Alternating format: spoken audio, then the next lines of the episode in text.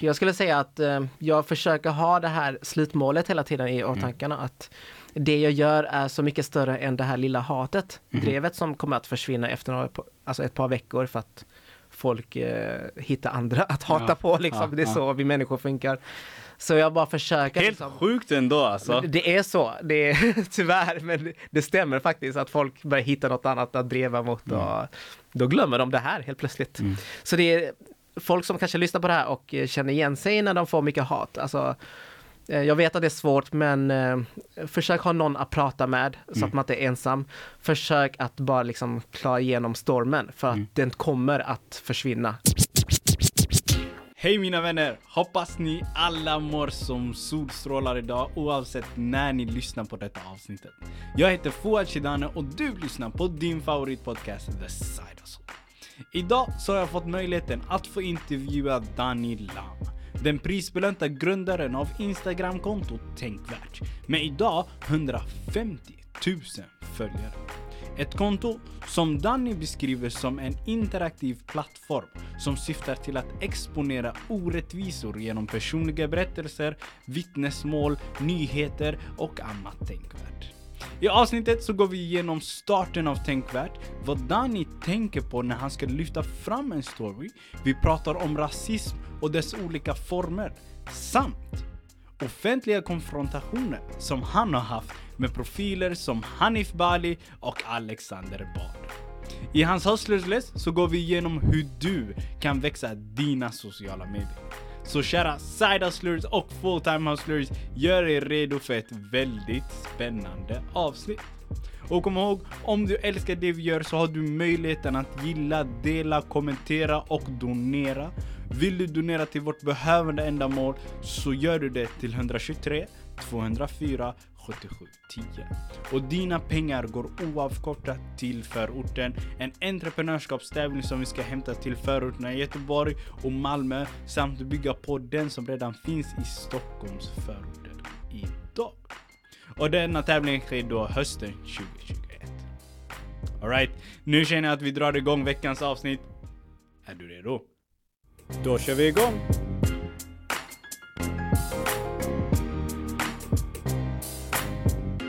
Mina damer och herrar! Varmt, varmt, varmt välkomna tillbaka till veckans avsnitt. Ni hör alltså energi i rösten, glädje i rösten. Det är för att solen är ute, man är hemma i sin hemstad i Gbg och idag mina herrar, mina damer, vi är här med en fantastisk gäst. Vi är här med grundaren av den fantastiska sociala plattformen Tänkvärt. En eh, författare i den formen av att han kan verkligen förklara sig själv och verkligen lyfta fram grymma poänger i text. Han är en skribent, han är en influencer och en helt fantastisk person. Danny, varmt, varmt, varmt välkommen till The Side Hustle. Tack så jättemycket, vilken eh, introduktion. jag börjar fan bli svettig alltså. Vilka många titlar jag har som jag inte tänkt på. Hur mår du Danny? Jag mår jättebra faktiskt, eh, efter den introduktionen. Se där ja, se där ja. Det är ju eh, soligt här i Göteborg idag. Mm. Vi, det är mitten på veckan. Hur har din vecka varit? Den har varit ja, men lite hektisk faktiskt för att mm. jag har börjat på ett nytt uppdrag. Jag jobbar ju inte heltid med Tänkvärt som man kanske tänker, utan jag jobbar ju faktiskt som UX-designer. Uh, och det innebär i princip liksom att man uh, ja, men, tar fram liksom, uh, olika system eller design för att det ska vara användarvänligt för användarna. För de som inte känner till Tänkvärt då, hur skulle du beskriva Tänkvärt? Uh, ja, jag skulle väl beskriva det som någon slags uh, interaktiv plattform mm. där de som följer uh, mitt arbete kan vara med och påverka. Mm. Bland annat genom att kanske dela med sig av berättelser, så lyfter mm. jag upp det på plattformen. de kanske ja, men jag kanske lägger upp någon namninsamling där det behövs liksom engagemang och mm. action liksom, och då mm. brukar de här personerna engagera sig väldigt uh, mycket. Mm. Um, så det, det, är väl en plattform där jag lyfter mycket om olika slags orättvisor runt om i världen. Uh, via främst nyheter, mm. men också personliga berättelser. Eh, när du väl drog igång Tänkvärt, tror du någonsin att det skulle bli så stort som det är idag? 150 000 Eh, följare, grymma stories, helt sjuka namninsamlingar. Alltså verkligen inte. Det, det var ju väl bara tanken att jag ville skriva av mig. Mm. Ehm, hela grunden, eller hela början var ju främst att jag ville skapa en bok. Okej. En fysisk bok. Eh, Där det var liksom berättelser om eh, vardagsrasism av eh, svenskar med olika mm, alltså kulturella bakgrunder. Liksom. Mhm. Eh, och den eh, boken eh, gick ju jättebra i början. Det var många som ville dela med sig och eh, ville bidra med sin kunskap. Liksom. Men sen kom man ju fram till det här med bokförlag och det är svårt att hitta någonting när man inte har en stabil grund. Mm. Liksom. Så jag bara tänkte, ja men jag vill fortsätta men kanske man kanske ska övergå till det digitala istället. Mm. Så jag satt och skrev inlägg på um, Tänkvärt på Instagram. Mhm. Ehm, och det var då folk började liksom, känna att ja, men här har vi en plattform där vi kan skicka in tips på nyheter som inte eh, lyfts upp tillräckligt. Mm. Och här har vi någon som faktiskt lyft upp dem och diskuterar och uppmanar folk att dela och liknande. Så det, det växer ju väldigt fort. Eh, och det, det händer ju organiskt liksom. Jag, jag Mm. bad aldrig folk att bara ställa dela mitt konto. Jag bara skrev, gjorde min grej och Ja. folk eh, ja, men kände väl att det var genuint liksom. Att jag ville liksom sprida kunskap om Mm. de här frågorna som inte lyfts tillräckligt.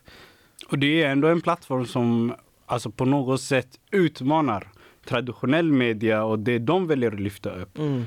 Men varför känner du att det behövs just i denna stunden, i detta samhället som vi är i idag? Jag tänkte väl främst eh, som eh, icke-vita och rasifierade liksom, Mm. i Sverige så känner jag också att eh, vi behöver en plattform där vi själva sätter agendan. Mm. För jag märker själv att, nej men visst det finns ju stora medier i Sverige som lyfter de här frågorna. Alltså Mm. det, de gör ju det men ibland gör de det på ett sätt som inte riktigt eh, klingar bra. För att Mhm. det är främst vita som kanske skriver om svarta. Mm. Vita som skriver om eh, rasism mot eh, östasiater. Mm. Och det, det kan bli ganska mycket fel eh, när de inte har den kunskapen av just erfarenheter. Liksom. Eh, och det kan vara allt från eh, hur de rubriksätter saker och ting. De skriver inte rakt ut vad det är.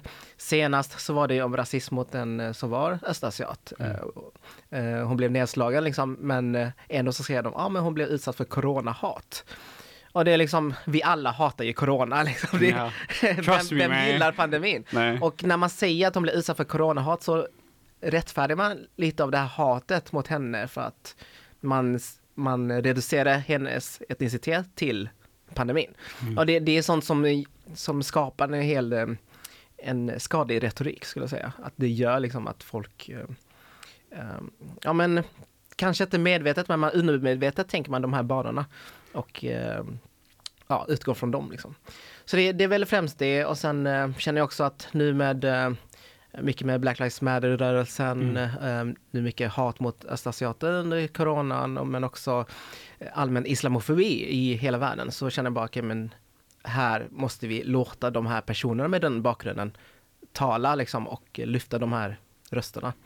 Så eh, folk skickar in berättelser och då intervjuar jag dem eh, och sen skriver jag ett inlägg om det. Och det, det är ju gett liksom respons, en bra respons för att folk känner att de blir hörda.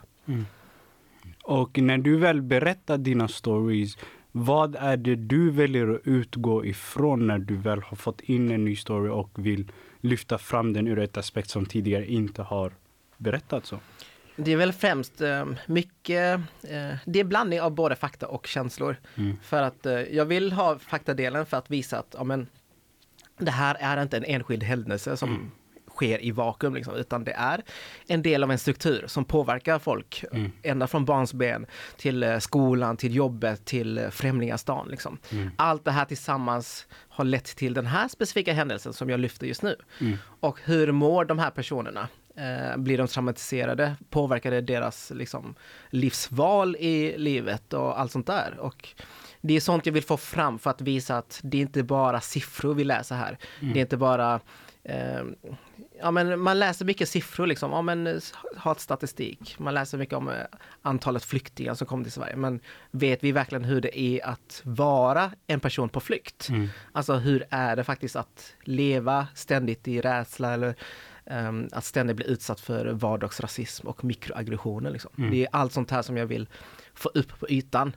Ehm, Men också utan att stå och peka finger på folk bara, du är rasist. Gå och lär dig, läs på liksom. Utan jag vill att folk ska läsa i lugn och ro, få en egen uppfattning. För jag tror det är så vi människor fungerar. Vi, vi vill inte bli tillsagda att du är rasist, du ska skärpa dig. Mm. Utan vi vill kunna läsa själv, till exempel den här boken som jag tagit fram med några andra.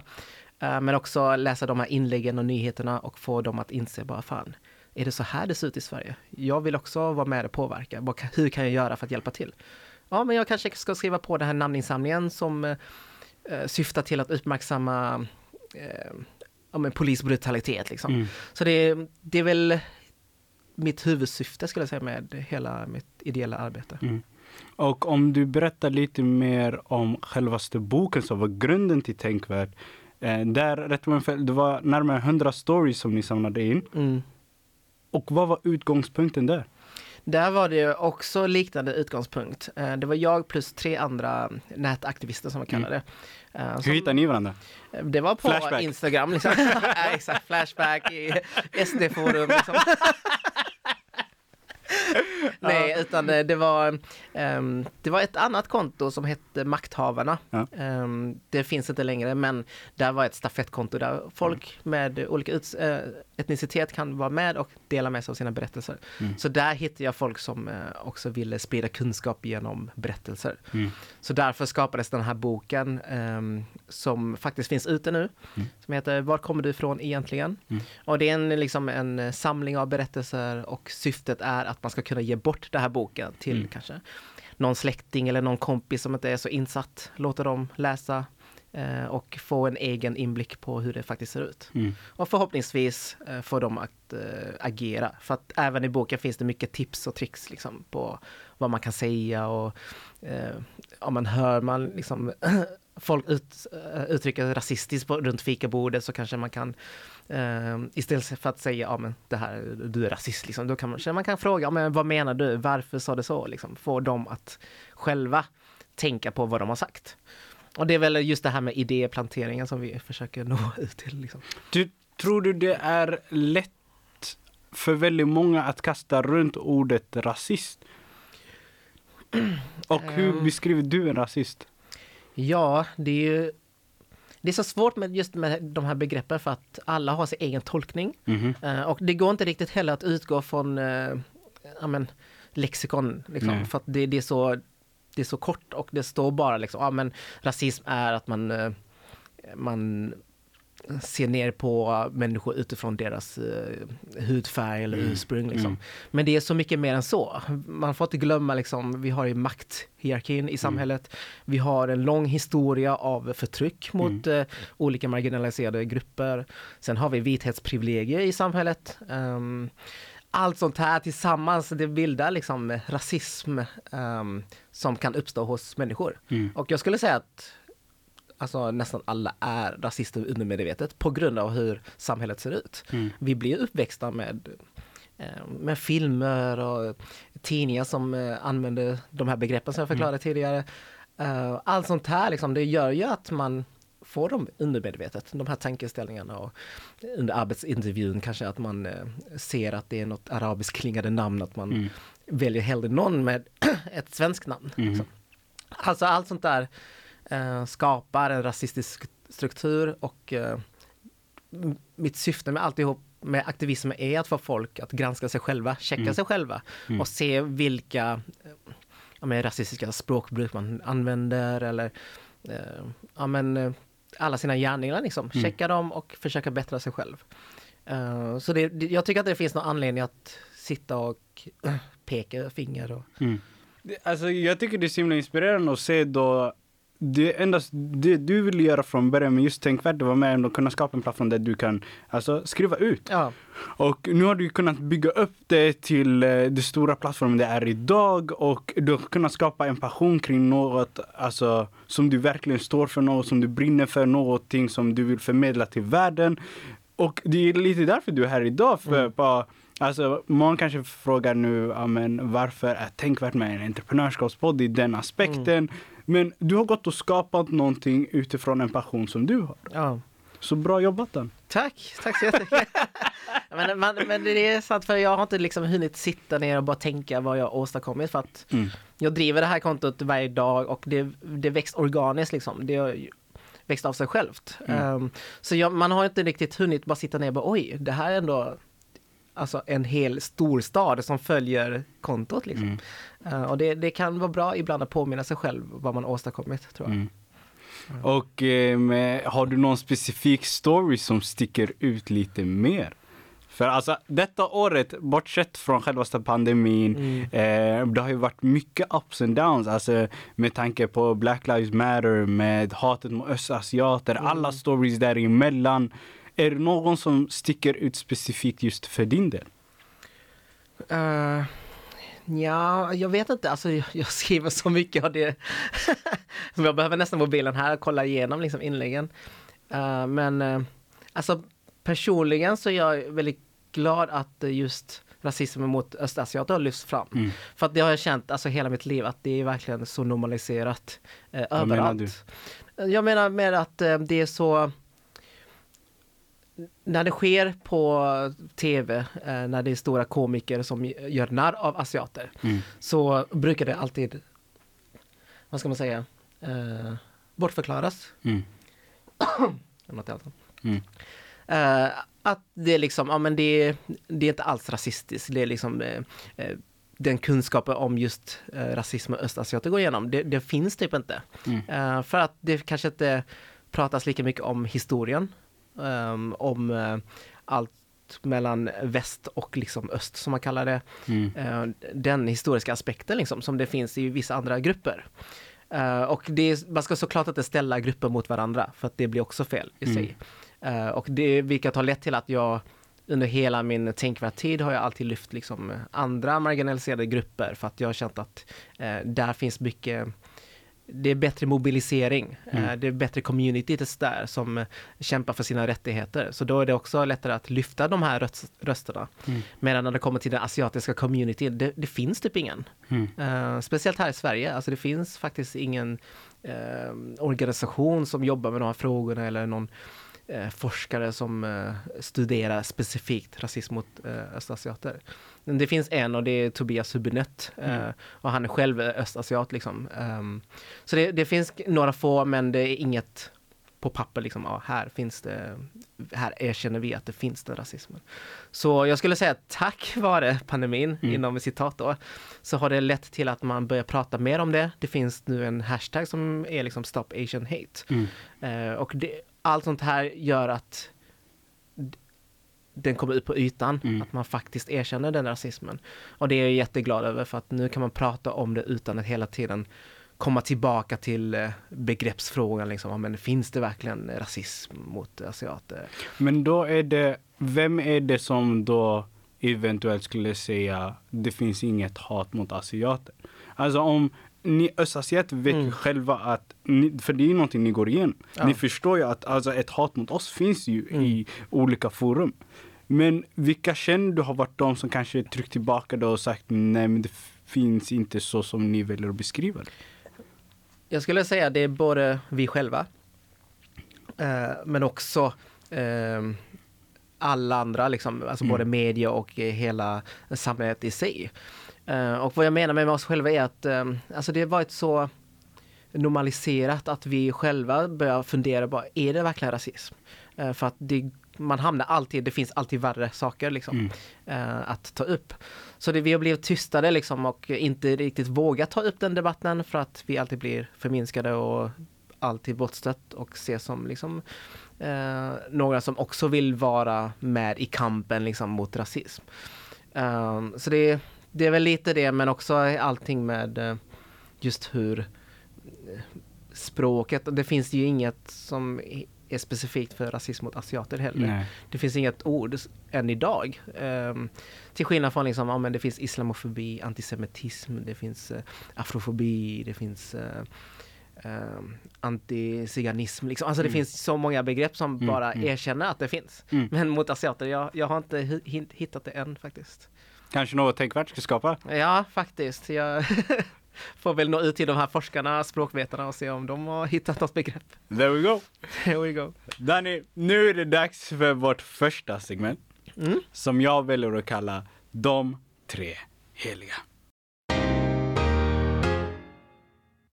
Fråga nummer ett Danny. Detta är ändå en entreprenörskapspodcast, Mm. så vad var din första side hustle? Vill du förklara mer vad side hustle innebär? Så side hustle är alltid från kanske ett första jobb till ett första extra knäck. Ehm, nu bor du i Göteborg men eh, jag vet inte om du kommer ihåg för att flera år sedan så hade de ju Metro i centrala stan. Ah, och ah. denna story har jag ju berättat flera gånger på podden. Så eh, det är då att ehm, det fanns inte lika mycket ute i Bergsjön där jag bodde. Mm. Så det jag brukade göra ibland när jag började skolan lite senare, det var att jag kunde åka in till centrala stan, hämta flera tidningar. Har du sett de Uber Eats-väskorna? De stora som man levererar mat i? Ja, ja, Ja, precis. Ja. Jag kan packa massa tidningar i Ah, dem. okej. Åka tillbaka till Berg, sälja dem vid hållplatser. 5-10 kronor. Är det sant? Fan vad roligt. Så Well. alltså det är alltid från det till kanske ett första extra jobb och Ah. you name it. Så vad var din första side alltså? Alltså jag eh, minns när jag praoade i åttan och nian Mm. eh, och då var det på Max hamburgare restaurang. Mm. Och det var liksom mitt första sommarjobb sen för att efter praoet så frågade jag bara, ja men gjorde jag bra liksom? och de bara, men du, var, du, var, du tog initiativ och du var inte som de andra prao-praktikanterna som bara stod och väntade Ja. liksom. Eh, utan jag gick runt och städade och allt sånt där. Och jag var ju för ung för att kunna stå vid kassan. Mm. Jag tror man måste vara över fem- 15 i alla fall. Och jag var 14 så jag, okej, denna sommar så gick jag runt och städade eh, Mm. på Max. Liksom. Men sen året därefter så sökte jag som jobb igen på Mm. samma plats och då fick jag stå vid kassan. Så det var lite roligare ändå att få den connection med människor. Mm. Eh, så det, det var väl det var lite jobbigt tyckte jag. Men det var också skönt att bara känna att man tar det ansvaret liksom Mm. och kunna tjäna in lite egen cash. Så Mm. det, det kändes ändå nice. Och idag freelancer du ju genom eh, Tänkvärt och eh, skapar lite olika workshops, eh, Mm. har lite olika samtal med eh, företag, föreningar, Mm. you name it. Känner du någonsin att, eh, skulle du beskriva dig själv som en entreprenör? Eh, ja, kanske det. Eh, jag har aldrig riktigt tänkt på mig som en entreprenör. Nej? Men eh, om man tänker på arbetet jag lägger ner liksom, och varumärket jag byggt upp Mm. så skulle jag nog ändå kanske kalla mig för entreprenör. vad, vad är en entreprenör för dig då? Vem skulle du vanligtvis beskriva som en entreprenör? Eh, nu vet jag inte exakt vad det innebär på, liksom, på papper så, men för mig så är det väl mer en person som ehm, har skapat någonting eh, och skapat någon slags varumärke Mm. eh, där man kan vad ska man säga, sälja in sig själv lite, liksom just med tänkvärt så tänker jag på att eh, jag kan ändå gå ut till företag och säga, ja men jag har ett koncept här. Mm. Jag, mitt syfte är att utbilda folk eh, kring eh, rasism och andra eh, sorters förtryck. Mm. Eh, och jag kan eh, eh, komma hit och påverka er också, liksom, Mm. att starta en workshop med er. Och det, det är på något sätt för mig då entreprenörskap, att man har skapat någonting som ger värde liksom, i eh, samhället. Kommer du ihåg din första paycheck genom Tänkvärt? Eh, oj, det ska jag tänka. Jo, men jag tror det kan ha varit ehm, ett panelsamtal eller någon workshop i Angered tror jag faktiskt. Okej.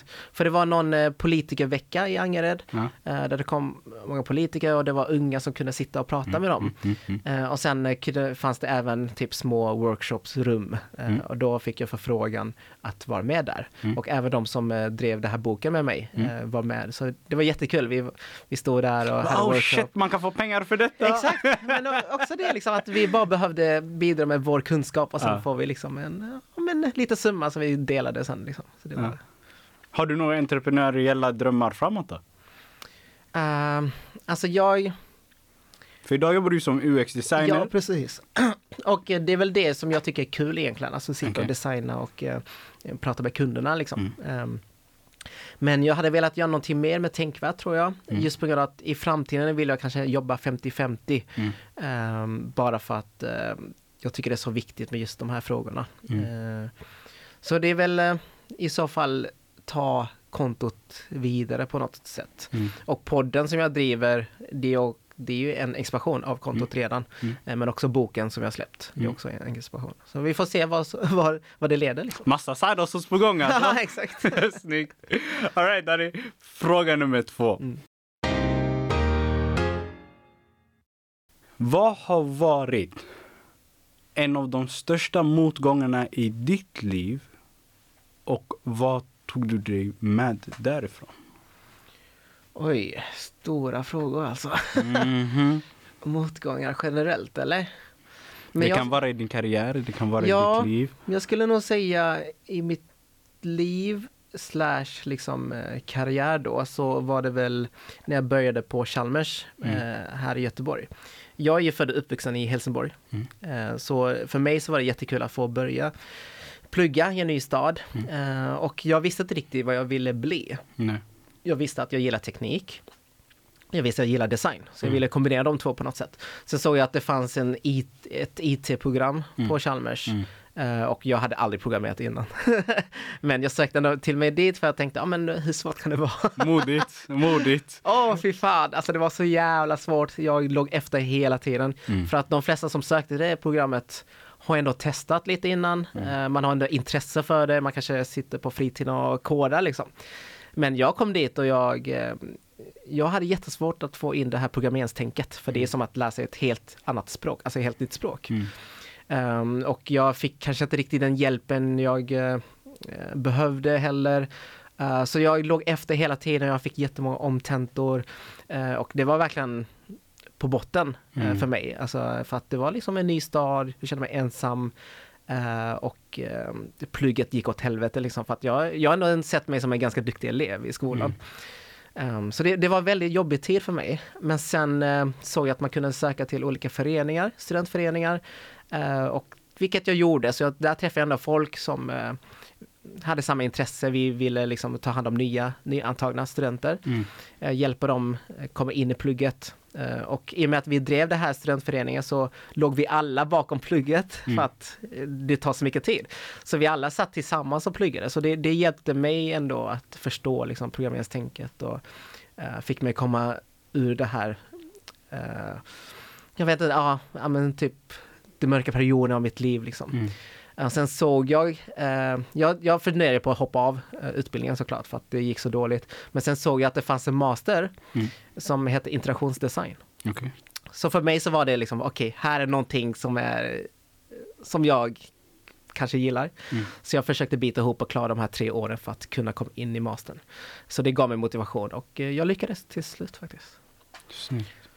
För att just med det så blir det ändå att du valde ändå jobba vidare, kriga vidare och ta Mm. dig vidare. Men eh, det har ju ändå kunnat, är det, är det det som har gjort dig så himla ihärdig med eh, tänkvärt och det arbetet du gör där? För vi Ja. pratade om det förut att du möter my- mycket hat för det Mm. arbetet du gör ibland. Och du fortsätter fortfarande. Ja, det har ju, jag har haft mina top and downs eller vad man ska säga, up and Mm, downs liksom mm. med tänkvärt. Mm. Eh, och jag skulle säga att eh, jag försöker ha det här slutmålet hela tiden i Mm. åtankarna att det jag gör är så mycket större än det här lilla hatet, Mhm. drevet som kommer att försvinna efter några, alltså ett par veckor för att folk eh, hittar andra att hata Ja, på liksom. ja, det är ja. så vi människor funkar. Så jag bara försöker Helt liksom, sjukt ändå alltså. Det är så, det är tyvärr, men det- stämmer faktiskt att folk börjar hitta något annat att dreva mot och då glömmer de det här helt plötsligt. Mm. Så det är folk som kanske lyssnar på det här och eh, känner igen sig när de får mycket hat. Alltså, eh, jag vet att det är svårt men eh, försök ha någon att prata med så Mm. att man inte är ensam. Försök att bara liksom klara igenom stormen för att Mm. den kommer att försvinna och Mm. det kommer gå fort. Och det, jag har varit levande bevis på det. Liksom. Jag har haft tusentals folk som bara liksom hängt ut mig på Twitter och eh, skickat massa eh, hat-PM och liknande. Liksom. Men jag har ändå haft vänner som jag kunnat prata med och klarat mig igenom stormen. Så det, det, det blir bättre. För du har haft efter det och med tanke på att så nu har du haft grymma eh, framgångar. Bortsett från att du kunnat växa plattformen så har du ändå Mm. blivit prisad som årets mångfaldsinspiratör. Mm. Och så har du blivit rankad bland landets 100 mest mäktiga ungdomar. Ja, alltså det är ju... Ja, jag vet inte. Det är, det är jättekul att, att, att eh, se att folk uppskattar Mm. ens arbete för att jag har ju lagt väldigt många timmar Mm. på det här kontot och jag gör det ju ideellt. Mm. Alltså jag tjänar ju inte pengar på det. Mm. Eh, så det, det känns ju skönt att se att folk uppskattar mitt arbete. Um, och att få de här prisutmärkelser, det blir ju något slags erkännande. Mm. Att det jag gör är viktigt. Men då har jag två stories som jag jättegärna vill att Mm. du förklarar lite mer om. Den första är Don't be a bard. Den storyn måste du berätta lite Åh, mer om. Okej. Nej men alltså, ja, jag kan väl berätta att eh, detta skedde nog 2018 tror jag. Ja.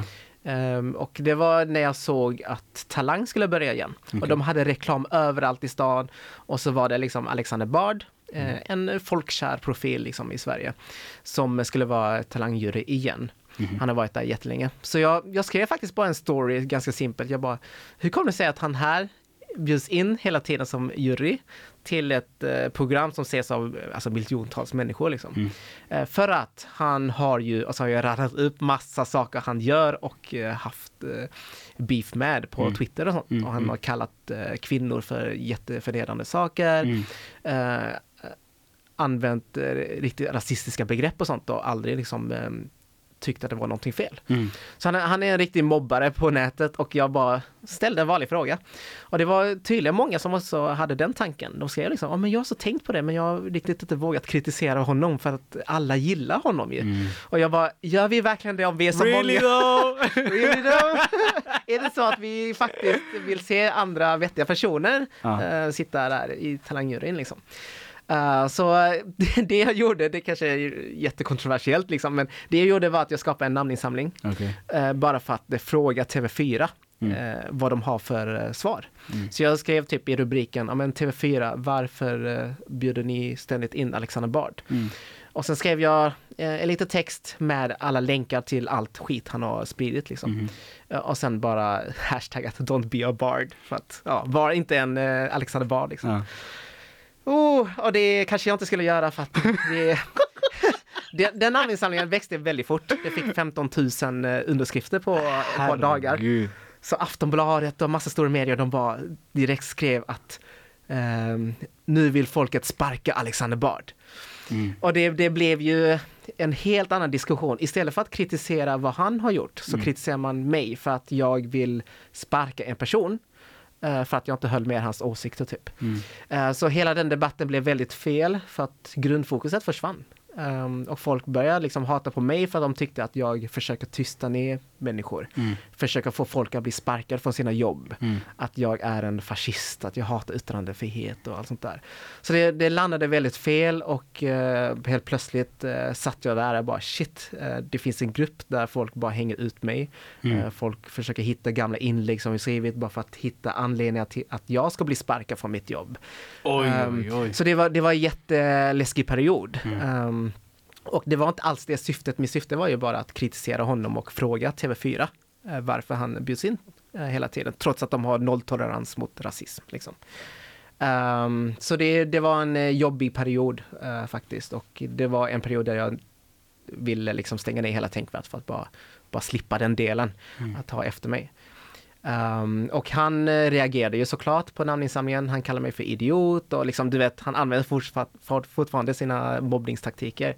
Uh, medan jag har aldrig sagt något sånt. Eh, jag har liksom aldrig gått på honom Mm. på så sätt, utan bara kritiserat hans handlingar. Mm. Men han kunde inte se den kritiken utan gick direkt till personangrepp mot mig. Hur kändes det då? Ehm, nej men då, det bekräftade väl min kritik liksom, att Mm. han faktiskt inte lyssnar utan han, han får det här eh, följa skaran för att folket tycker att det är skönt att vi har en, en gubbe på tv som syns väldigt mycket men att han också har det här språket på fritiden liksom, Mm. att han hatar, eh, ja men eh, sprider massa skit. Det var ju det han, alltså just jag tror det var någon podcast han var med eller vad det nu Mm. var. Det var, var det förra året? Var det två år sedan det med när han sa en ordet och Ja, precis. Och han rättfärdigar ju eh, en ordet av att, genom att han har en bror. Eh, som, jag vet inte så mycket om, men en bror som är svart. Mhm. Så då säger han, ja men... Eh, Alltså är det en bror bror eller är det en brother? eh, jag Jag vågar inte säga saker som jag inte Nej, okej. Men- Men jag tror faktiskt det är en eh, bror eh, som Okej, adopterad eh, okej. bror Jag i förstår. familjen liksom. Ja. Och det, det rättfärdigar ju aldrig liksom. Nej. Alltså det var fan, det är den här retoriken som många har. Men jag har en kompis som är svart och då är det okej typ. Man bara, Mm. bro. Jag hör dig mannen, jag hör dig. ja, det är... Så jag, jag klarade mig ändå till slut Ja. utifrån den här stormen för att eh, jag började polisanmäla alla de här Mm. eh, hatet jag fick. Och det kändes bra för att då har jag ändå gjort det jag kunde. Mm. Ehm, så ja, det är väl det och sen nu senast så var det ju en moderat riksdagsledamot som Oj. hängde ut mig. Som hängde ut dig? ja, eh, Hanif Bali heter han. Ni Okej. kanske har hört talas om honom. Jaha. Eh, Vad var det men han nej, men, Alltså det han har gjort, han har letat bland mina jättegamla tweets. Okej. Eh, inte ens tweets, saker som jag gillat på Twitter. Du vet på Twitter kan man eh, klicka på ett hjärta bara och sen Okej. hamnar det i en egen eh, händelselogg. Mhm. Och jag hade 2000 eh, likes typ. Men eh, kollar man liksom vad jag har likat eh, för 12 år sedan. 12 år sedan? Ja, att vi pratar om 20 Hur gammal var du då? Jag var väl 15 år gammal kanske. Oh shit. Man ska inte titta på 15 år Nej, Fouad sökte Och tro mig, alltså, när jag var damn. 15 år, då var ju, jag var ju, ja, fett eh, problematisk liksom. Och jag liksom, jag är transparent med det, för Ja. att vem fan föddes uh, woke? Nej, det är inte lätt när det är Det- svårt alltså. Nej, så jag har ju liksom eh, likat såna, du vet, riktigt såna sexistiska skämt, såna douchiga, Ja. ja men, ja. Vad, vad var det han hittade? Nej men så han har väl hittat ett eh, klipp som jag repostat eh, och det var eh, en, en sång om eh, en Ahmed typ. Och så var det väldigt sån stereotypiskt, det var en parodilåt som någon hade gjort och så har jag bara liksom, ja men lagt upp det igen. Eh, och han hade hittat den så la han upp det på sin story och skrev, ha, här har vi eh, Tänkvärt som är en av Sveriges största eh, antirasistiska plattform. Typ. Mm. Och han eh, är själv rasist typ. Alltså han försöker måla upp mig som att jag var jättehycklare. Mm. Eh, utan att visa att det här var någonting från 12 år sedan. Mm. Så jag bara, vad fan händer nu? Han har ju 100 000 följare också. Så han fick ju hela sin armé av moderater och högerfolk som hoppade på mig. Mm. Ehm, så jag försökte ta tillbaka den makten lite genom att eh, skriva ett inlägg om det och vara helt transparent. Och förklara exakt hur det var, eh, att vi måste normalisera liksom det här eh, utvecklingen. Att Mm. vi alla utvecklas hela tiden och att vi, det är okej att ha liksom skit i bagaget. Det, det viktiga är vad vi gör idag. Alltså hur, hur beter vi oss idag? Fortsätter vi i samma mönster eller försöker vi bättra? Liksom? Är du förvånad över att människor väljer att reagera på ett visst sätt? Eh, nej, jag är inte förvånad alls för att folk ser väl det som att eh, jag driver någon slags aktivism där jag försöker exponera eh, folk vad de gjort förr i tiden. Liksom. Mm. Men det är ju inte det jag gör alls utan jag uppmärksammar saker som sker nu. Liksom. Mm. I nu, vad som händer nu och vad som kan förbättras. Mm. Så det är inte så att jag försöker få folk att hata på de här utan Nej. jag försöker utbilda i syfte att få folk att tänka till. Mm. Eh, men eh, så folk reagerar väl så här starkt på grund av att de, eh, de vill att jag ska på något sätt cancel myself liksom. Mm. Att eh, jag ska lägga ner mitt arbete för att jag själv är en av de här rasistiska personerna. Men eh, nej, jag, det var det också lite jobbigt när man fick så mycket skit men jag tror jag tog tillbaka den makten när jag förklarade allting. Liksom. Du vet, det också nu, just med de olika grejerna som man gör, det är Alltså det hjälper ju väldigt mycket att bara stanna och lyssna på ens persons story. Mm. Alltså på riktigt, genuint nu. Eh, jag skulle jättegärna någon dag vilja slå mig ner med alltså, någon från KKK. Mm. Eller nå, alltså, en, någon som beskriver sig själv som en riktig jävla rasist. Mm. För att alltså, det är i många fall när man väljer att slå sig ner med någon och verkligen Mm. höra en story och höra, ja men i min uppväxt så var det så här. Ja. Idag är det så här och detta är vad det har lett till. Mm. Shit vilken jävla skillnad det kan göra. Mm. Och det, det är det jag tänker liksom att, eh, att vi lever i, ett, alltså i en värld där det är fylld med de här rasistiska strukturerna på grund av vår historia. Mm. Så det, det, är liksom, det är jättesvårt att bryta sig loss från de här. Alltså ingen människa idag kan vara helt fri från eh, rasistiska bias. Liksom. Utan det är någonting vi måste aktivt tänka på. Aktivt tänka att, ja men, eh, gör jag det här för att jag gör det av fri vilja eller gör jag det för att jag har blivit matad till att göra så. Mm. Eh, Så det är därför jag tänker också när du nämner liksom, ja men jag vill sätta mig ner och prata med de här eh, rakt av rasisterna liksom. Mm. Jag kan sitta framför en nazist och fra- prata med dem och fråga varför de tänker som de gör. Och det, det tycker jag också är ett, ett sätt att bara se hur samhället har format dem. Mm. Eh, och om det finns ens någon chans för dem att faktiskt vilja bättra sig eller bryta sig loss från det här. Är det kört eller inte? Exakt, det är det man vill veta. Um, samtidigt kanske man inte heller vill ge dem den plattformen att Nej. få lyfta deras röster kanske i den här podden liksom, Mm. eller så. Utan eh, man får försöka... En rasistisk företagare här. Ja, exakt. Ja, men, hur är det att vara en rasistisk egenföretagare? Kan du inte förklara hur du driver... Hur bemöter du dina svarta kunder? Ge mig dina fem bästa tips. Så nej, kanske inte rätt. Nej. Så man får... eh, Kanske ett annat forum. annat forum. Fråga nummer tre. ja. All right. Vi, om man leker med tanken. Mm. Du börjar om på noll. Okej. Okej? Du har den kunskapen som du har idag. Mm. Du får 5000 kronor. Mm. Och ditt mål är att nå 100 000 kronor så fort som du kan. Alltså det kan vara en vecka, det kan vara en månad, det kan vara ett år eller tio år. Vad gör du för att nå 100 000 kronor? Eh, Side hustle, full time hustle, you name it. Ja, jag försöker väl hitta någonting som jag brinner för och, och för mig så är det ju just jämlikhetsarbetet jag Ja. gör. Eh, så jag försöker väl på något sätt eh, Ja men lite det jag gör just nu men mer att man kanske tjänar pengar på det. Mm. Eh, att man kanske, nu är det, det här helt oetiskt tycker jag, Mm. men man kan ju typ att, ja men eh, vill ni få någonting upplyft så kan ni betala viss summa så Mm. lägger upp den här specifika storyn. Um, och det kan man såklart göra men det Men det är ju tar... många plattformar idag. Ja, det är ju det. Men det var det att jag, jag tycker det känns fel att tjäna pengar på andras utsatthet eller andras... Okej, men vad- om man lägger tänkvärt åt sidan då. Mm. Hur skulle du vilja tjäna pengar? Hur, kan, hur, hur tar du 5000 till 100 000? Hmm. Jag hade kanske kombinerat ehm, mitt jobb idag Ja. ehm, med mitt intresse för jämlikhetsarbete. Till exempel med att eh, eh, men kanske ta fram en app ja. ehm, som hjälper eh, personer på flykt för att komma in i svenska samhället Mm. snabbare sätt.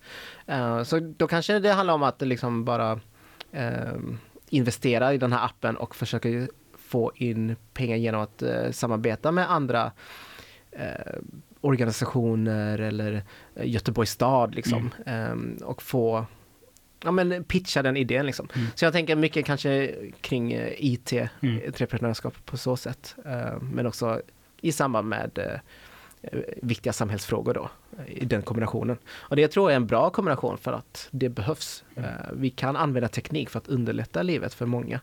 Eh, Så det, det, det känns rätt i tiden, 2021, eh, att göra det. Det Det, det är väldigt intressant tanke då.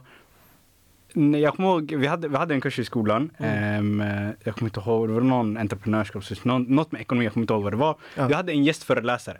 Han kom in med eh, flera tidningar. Eh, han delar ut en till varje student.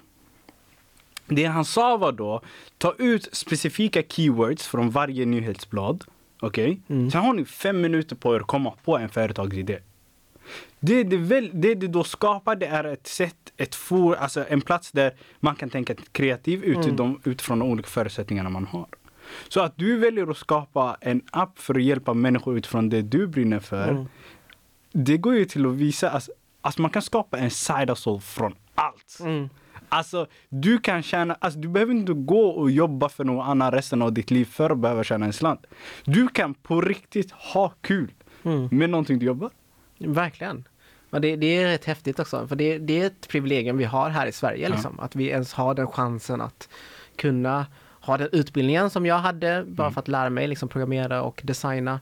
Men också den friheten att kunna starta organisationer, få stipendier, eh, få spons och sånt. Och det, det är inte alla som kan det i världen. Mm. Liksom. Eh, så det är ja, fan, uppmana folk att eh, ta sådana initiativ, för att det, man vet aldrig vad det leder till. Du har ju nämnt eh, i tidigare intervjuer att eh, en förebild som du har i ditt arbete är Timbuktu. Mm. vad är det som inspirerade? Hur är Timbuktu en förebild för dig? Uh, men jag tror jag fick det för att jag, uh, jag lyssnade på hans sommarprat och det gick mm. verkligen rakt in i hjärtat. Uh, men det, det, har nog en kombination av att han som en artist, alltså att vara artist, man behöver inte ens lägga sig i när det kommer till alltså, politik eller till jämlikhetsfrågor och samma sak om man är idrottsman liksom mm. eller um, jobbar med programmering, alltså allt sånt där. Man, egentligen behöver man bara fokusera på det så tjänar man pengar liksom. Mm. Men ändå så väljer han att liksom eh, från sin artisteri kanske också sjunga om de här sakerna men också utanför kämpa för de här eh, viktiga frågorna som jag mm. brinner för. Så det, det, är väl någon slags kombination av det som gör att jag bara känner att eh, ja, men, här har vi en person som genuint eh, kämpar för andras, eller sin egen rättighet. Liksom. Mm. Ja, det är väl det som gör att jag ser upp till de här människorna. Har du några andra förebilder som du väljer att inspireras av? Um, oj. Svårt att säga faktiskt. Jag just nu försöker fokusera på att uh, göra mig själv till egen förebild tror jag. Oh. ja, men, alltså, jag menar inte oh, att jag ska bli min egna förebild! Nej, alltså, jag menar inte att jag är någon eh, person som bara åh, här har vi en perfekt människa som är... Utan jag tänker mer på att det är klart man har liksom förebilder, alltså ja. man kan ha någon i familjen så, men jag ja. försöker ändå bygga upp någonting där jag själv kan se mig själv som en förebild. Mm. Så att, uh, ja men jag vet inte, det, det är en ny tanke som jag inte riktigt tänkt på riktigt, men jag tror det hade varit uh, nice att bara få det självförtroendet liksom, att uh, här har vi en person som har utvecklats och brinner för de här rättigheterna och jag vill på något sätt hela tiden bli bättre och Försöker du vara den förebilden som du aldrig hade? Ja, men kanske. Just på grund av också att eh, det finns inte så många östasiatiska män mm. i Sverige mm. som är kanske, alltså som får synas eller får uh, höras så mycket. Så det, det har väl lett till att jag inte riktigt hittat en person som liknar mig mm. uh, som jag kan se upp till. Uh, såklart kan man ha folk i sin närhet, liksom. man kan mm. ha min pappa eller så, men det blir en annan nivå när det är en offentlig person, mm. tror jag, för att då påverkar man på ett annat sätt. Uh, just det här med representation och sånt. Så det är väl uh, lite det jag försöker nu att bara, ja men som du säger liksom att jag försöker väl replacea någonting som jag inte haft liksom som mm. liten.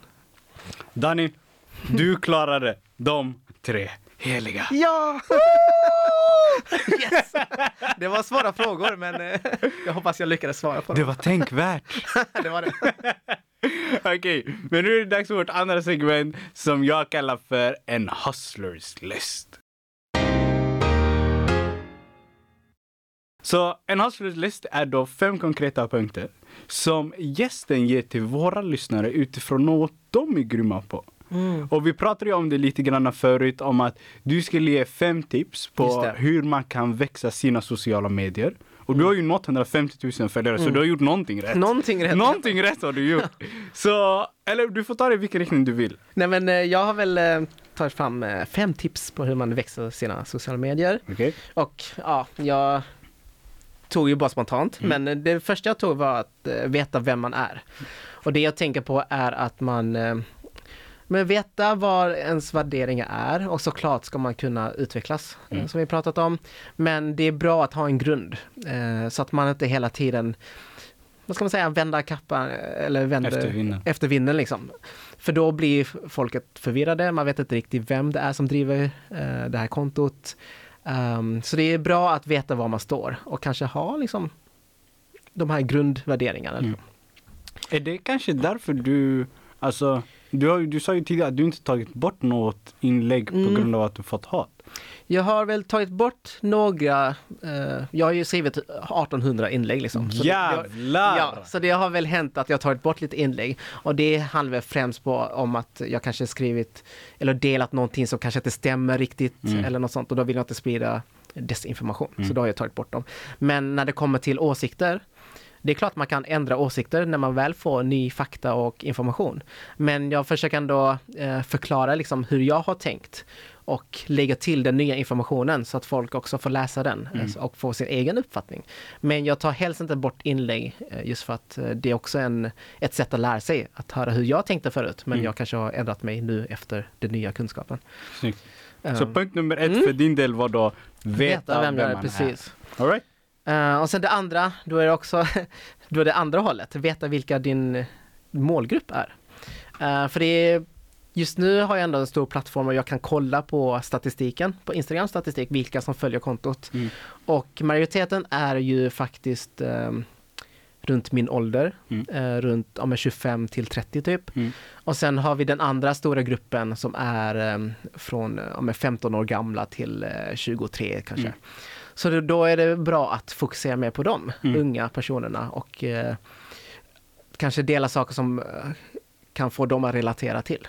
Ehm, men också många är engagerade när det kommer till namninsamlingar. Då kan man ha liksom en swipe upp i storyn eller dela länk i bion. Liksom, få saker, få dem att engagera sig på så simpelt sätt som möjligt. För att komma till swipe up, men då behöver man eh, Just det. 10, typ 10 000 följare just det. först.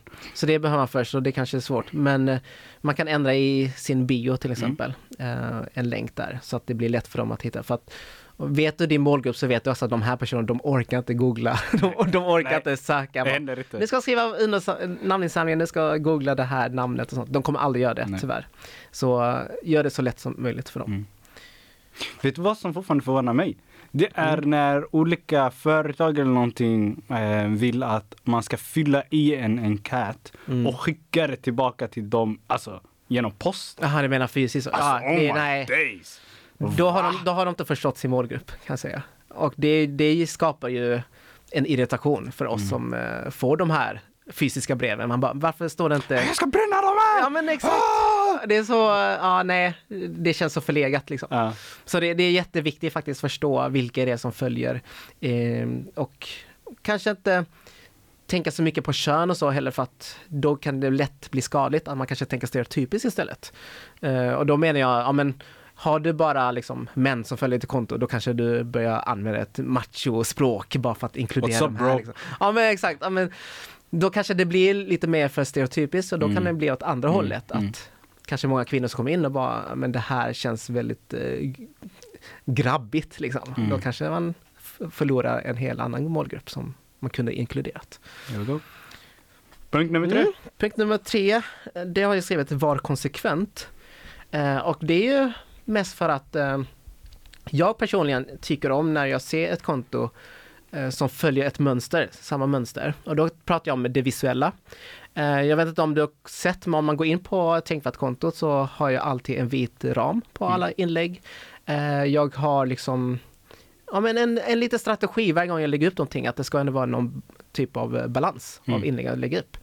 Eh, och det, det tycker jag känns bra för att när folk kommer in och ser mitt konto så ser de att det finns en tanke bakom inläggen. Mm. Det är inte bara något random eh, grej jag skriver för att jag känner för det, utan det finns en tanke och det verkar proffsigt. Mm. Och det får folk att faktiskt klicka på och liksom följa för att det känns, eh, det känns som att man får värde utifrån av att följa personen.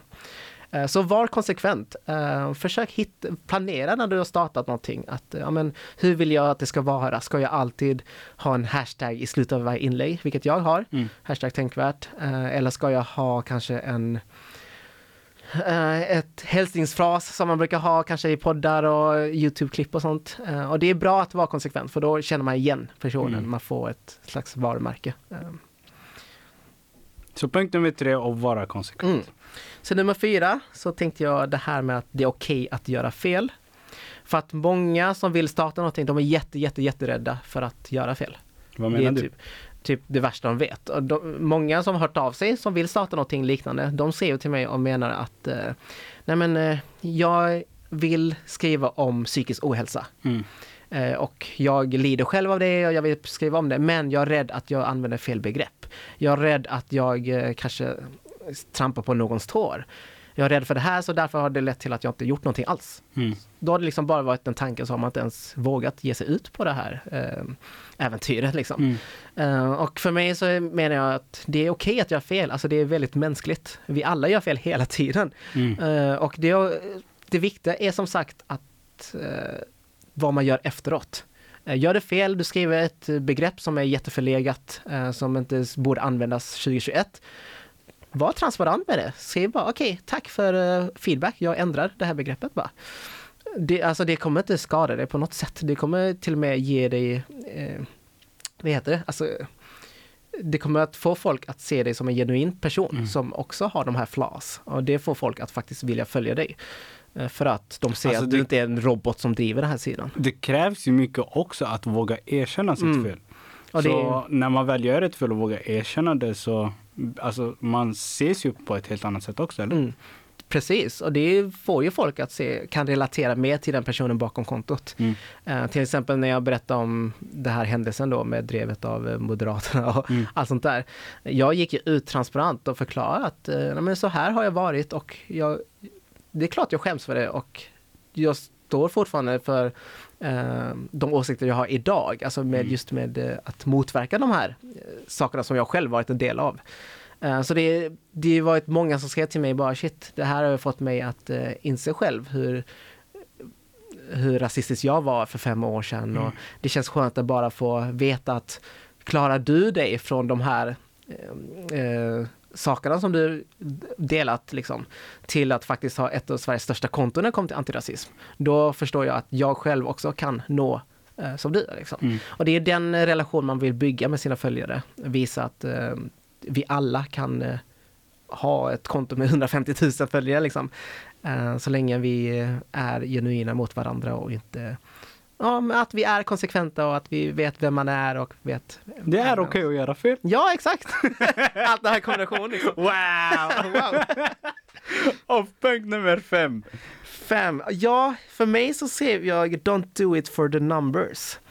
Oh. Och det innebär helt enkelt att, eh, men jag tror anledningen, största anledningen till att kontot Tänkvärt har blivit så stort Mm. är för att jag aldrig haft det syftet att bara växa, växa, växa, bli Mm. störst, bli störst. Få följare, få följare, få följare liksom. Jag har som sagt aldrig skrivit till andra plattformar bara, kan du ställa dela mitt konto, kan du ställa skriva om mig? Eller vilket inte är fel, alltså det är klart man får göra det Det liksom. finns Men- olika sätt att samarbeta. Ja, exakt. Och det är, det är jättebra att samarbeta för då lyfter man varandra liksom. Mm. Det jag menar bara att jag har drivit konto från, ja men för att jag ville det, för att jag hade mitt eget syfte och då var det att utbilda folk bara. Mm. Eh, Och går man från det syftet snarare än att syftet är att växa så tror jag det skapar en annan eh, slags kultur i, eh, i det kontot man driver. Ehm, det märks att man inte lägger upp någonting bara för att få folk att följa kontot liksom. Mm. Utan ehm, lite svårt att förklara men ja, don't do it for the numbers. Jo, där har vi det. Så det är fem punkter nu. Veta vem man är, vet vem din målgrupp är, var konsekvent. Det är okej att göra fel Mm. and don't do it for the numbers. Japp, det är Mm. mina fem eh, spontana tips. Vet du vad? Jag har som avslutning så har jag en fråga för dig. Mm. Okej? Du blir världspresident för en dag. Okej? Du får ändra på en grej i hela världen. Bara en grej. Oj. Vad är det du väljer att ändra på som du känner är orättvist idag? Hmm, gud vad svårt. Alltså folk tänker nu nog att jag kommer välja någonting som har att göra med jämlikhetsfrågor att göra. Men jag tänker nog mer på miljön. Eh, Det är inte någonting jag drivit själv så, men eh, jag vet bara att det är mycket skit som händer nu när det kommer till eh, alltså, klimatkrisen liksom. Skojar du? Vi bor i Göteborg. Det snöade tre dagar sedan. Herregud. Exakt.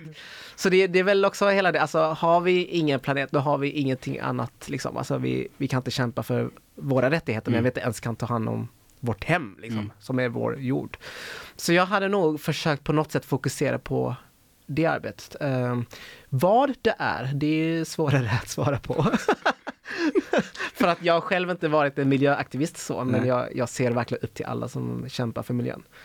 Ehm, Så det skulle vara med nå- någonting gällande miljön i alla jag fall? tror det. Och det jag tror, hade jag inte drivit liksom tänkvärt så hade jag nog varit eh, miljöaktivist. Miljövärt.